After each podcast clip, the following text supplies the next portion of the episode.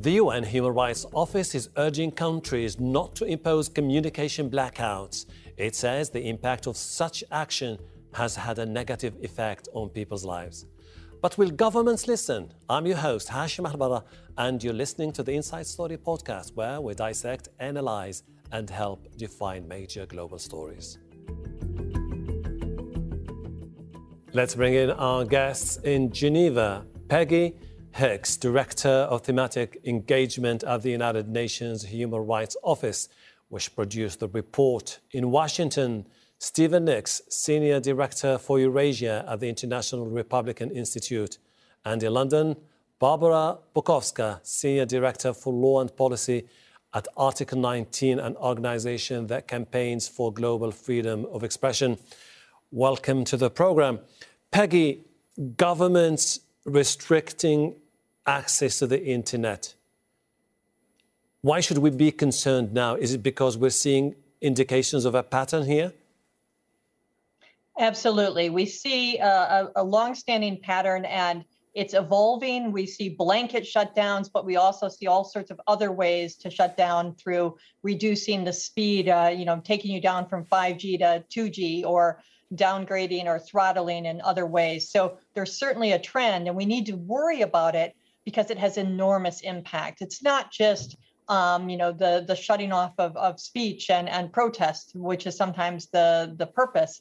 Um, but it has an enormous economic impact and uh, impact on people's ability to access essential services like healthcare or education or their jobs.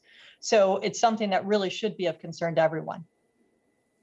Stephen, this is something that the report says has been vastly underestimated. Is it because we tend to consider internet as a as a normal part of our daily lives and therefore just we move on without looking into the details and those incidents that take place in different parts of the world. But we bring them together.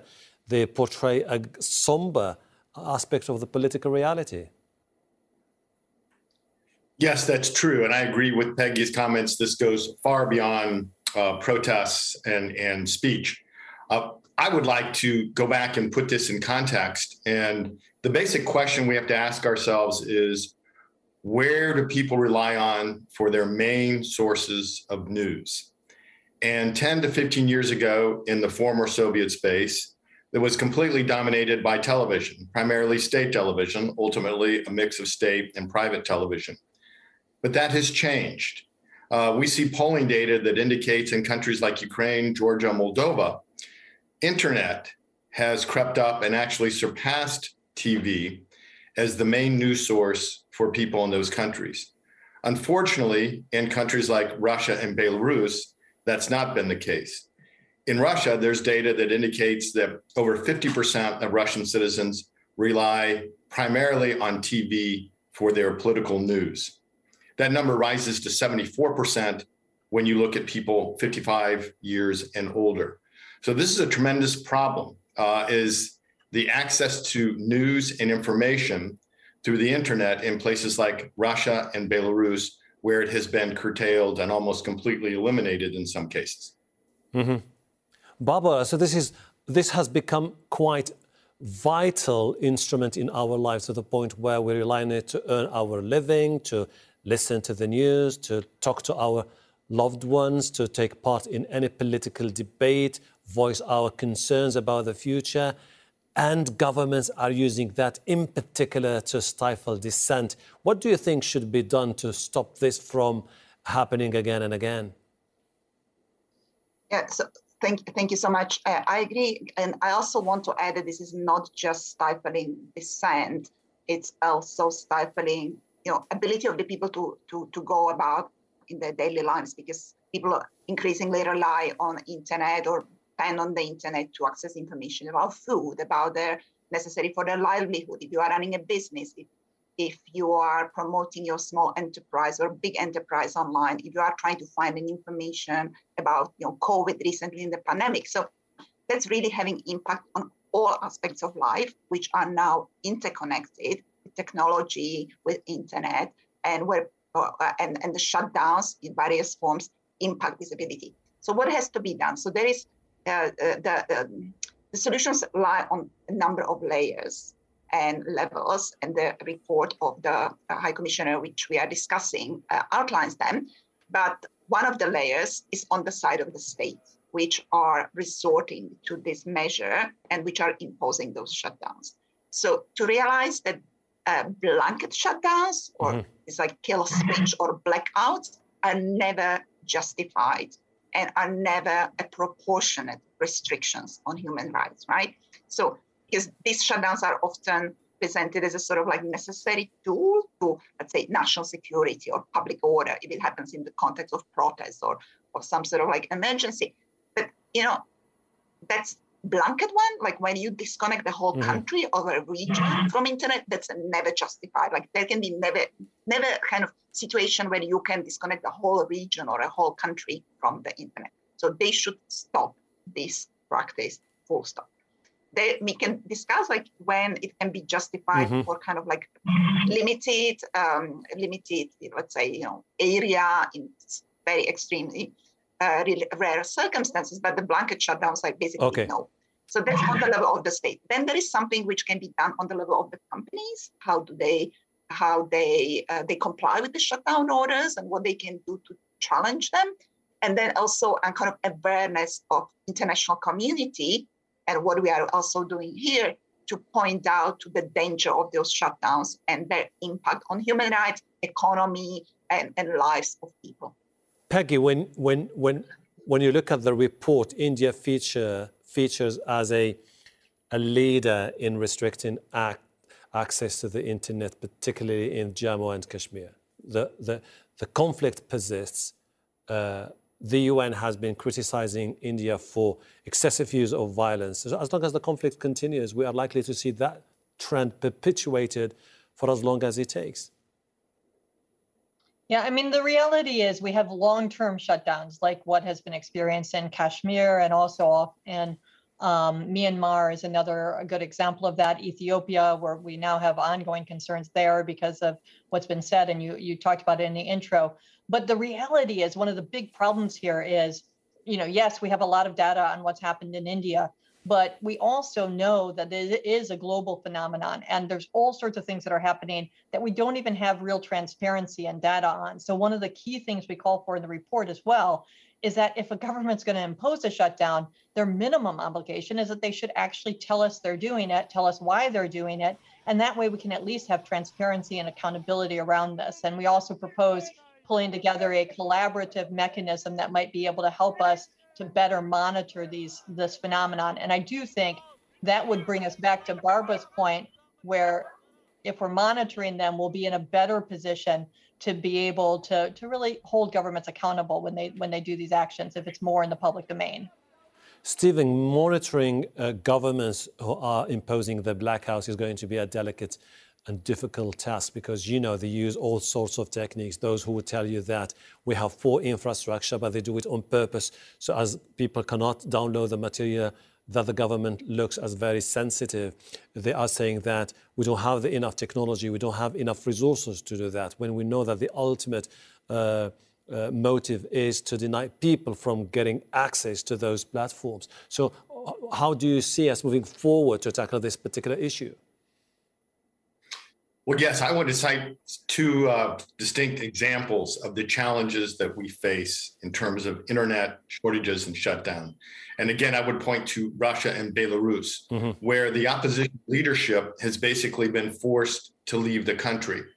Uh, the Navalny organization is now operating from Vilnius, Lithuania, and other capitals in Europe.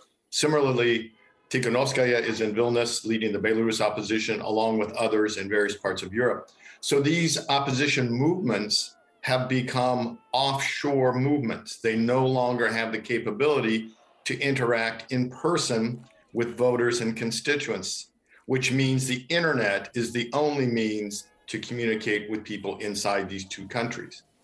And I will cite a specific example of Russia during the Duma elections. Navalny's organization came up with a system called smart voting which is basically a get out the vote program, identifying voters, urging them to vote for any candidate, any party, except for the party of Vladimir Putin. And it was successful in local elections. The authorities knew that.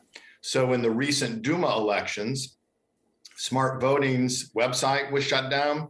And then slowly but surely, all of the apps that carried smart voting in Russia were shut down to varying degrees uh, because the authorities knew that this was effective. They feared losing seats in the Russia Duma. But in addition to these internet shutdowns, and this is the threat that we're, we're talking about here, there are other digital tactics being used by authoritarian regimes. And in this case, in the Duma elections, the Russian government introduced electronic voting in Moscow for the Duma elections. And when the results were tallied from regular voting, of the 15 constituencies in Moscow, the smart voting candidate was leading. Then, when the electronic votes were tallied up, guess what? The party of power won every single constituency. So these tactics go beyond merely shutting down the internet. This goes to digital applications, digital strategies, which deny people basic fundamental rights to campaign and to cast their votes for their choice of candidate or political party. Mm-hmm. That's the challenge that we face today. Babo, how should we draw the fine line between the, our concerns, the concerns of the international activists looking forward to see a world without restrictions, and governments who say we have to do it for the sole reason that we're facing huge security concerns, blackouts, restricted access to the internet comes sometimes when we are launching a major military operation targeting terrorist groups. It has to happen, otherwise, it's not going to work out. So, how can we define that line between the two concerns here? So uh, we need to first uh, also be mindful of the phenomenon like we are describing because we are using shutdown to refer to like various various um, types of measures which the which the states are imposing. So the most uh, kind of known one is the blackout when they disconnect everything, right? But then, as we have heard already from Peggy and, and so on, so there are other forms like sometimes there are like technical uh, throttling of the of the network, so which is not so obvious because you as a user you really don't know what's happening. Is there a technical problem? Is there like a shortage of electricity, or or or you don't know? And then there is also the blocking of the websites or blocking certain apps, as was just described for the case of Russia. So there is kind of like um, various tools which fall into this definition of quote unquote shutdowns, and and we need measures to kind of like you know pre- prevent or restrict uh, their use to all, and that will depend how that is. So what I said about that this all blackout and shutdown and what you were uh, referring to, what the governments often use, they say there is an emergency, there is a terrorist attack, there is a uh, some something really serious where we really need to disconnect the whole country from the internet. Mm-hmm. So as I said, this is never excuse which um, is um, which is proportionate or actually which is even effective, right? Because mm-hmm. if you disconnect certain area from from the internet totally, you are not only trying to kind of like get some terrorists or although also this this uh, measures are used uh, on the issues like exams, right? They say like we need to prevent kids cheating on exams, so we need to disconnect everyone. But anyhow, so when you do this, you are also preventing emergency services reaching uh, the, the people who might be, you know, held by terrorists. You might be also um, uh, disconnecting and uh, limiting the possibility of even like in real life information, like what's happening, right? So you might uh, imagine the issue like shooting in school. It's very important when people in real life can report to the police or can connect what is what is happening. So proportionality wise, this never works for a mm-hmm. whole country or for, for a whole region because it's just disconnect and impedes also so much of useful information and necessary information which you need in this crisis situation to respond to the threat, right? So so so that's number one. We might talk about like, you know, sometimes in very super limited situations when you know it might be you know really necessary i can't like think of that such a situation but then under the rule of law and under the, the, the real legal system this just can't be decided by some you know public official or by um, we don't we don't know whom in a in a without due process or without considering all these aspects.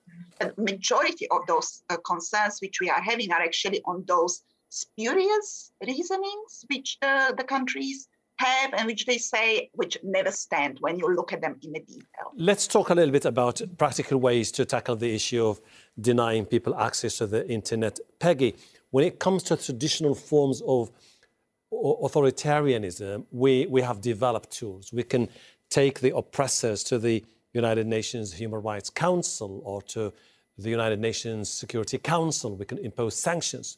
When it comes to digital authoritarianism, people have been floating wild ideas such as deploying uh, satellite internet, Wi-Fi balloons, VPNs, and you know, no one. It's not easy. It's not easy. It's costly, and not all the world will be able to have access to those. What could be, from your own perspective, the easiest, most practical way to tackle this problem?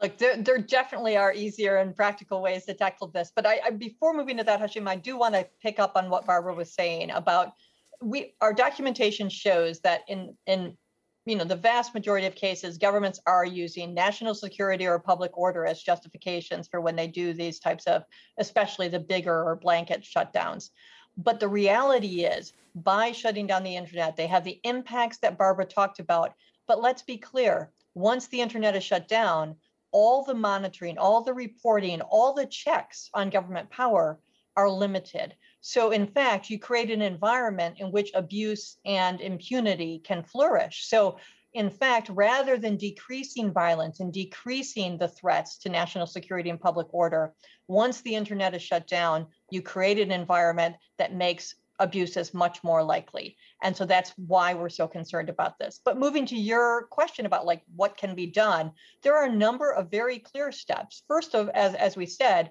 we need a sort of a international standard where, where states feel obliged to report on what they're doing in a public and transparent way. That alone will start to hold governments accountable and will, I think, make it much less likely that they're able to do this on an ongoing basis. Secondly, one of the points we make in the report, which mm. I think gets lost, is that there's tons of effort going on right now to close the digital divide, to bring connectivity to all the parts of the world that don't have it. About 50% of the world's people don't have full internet access.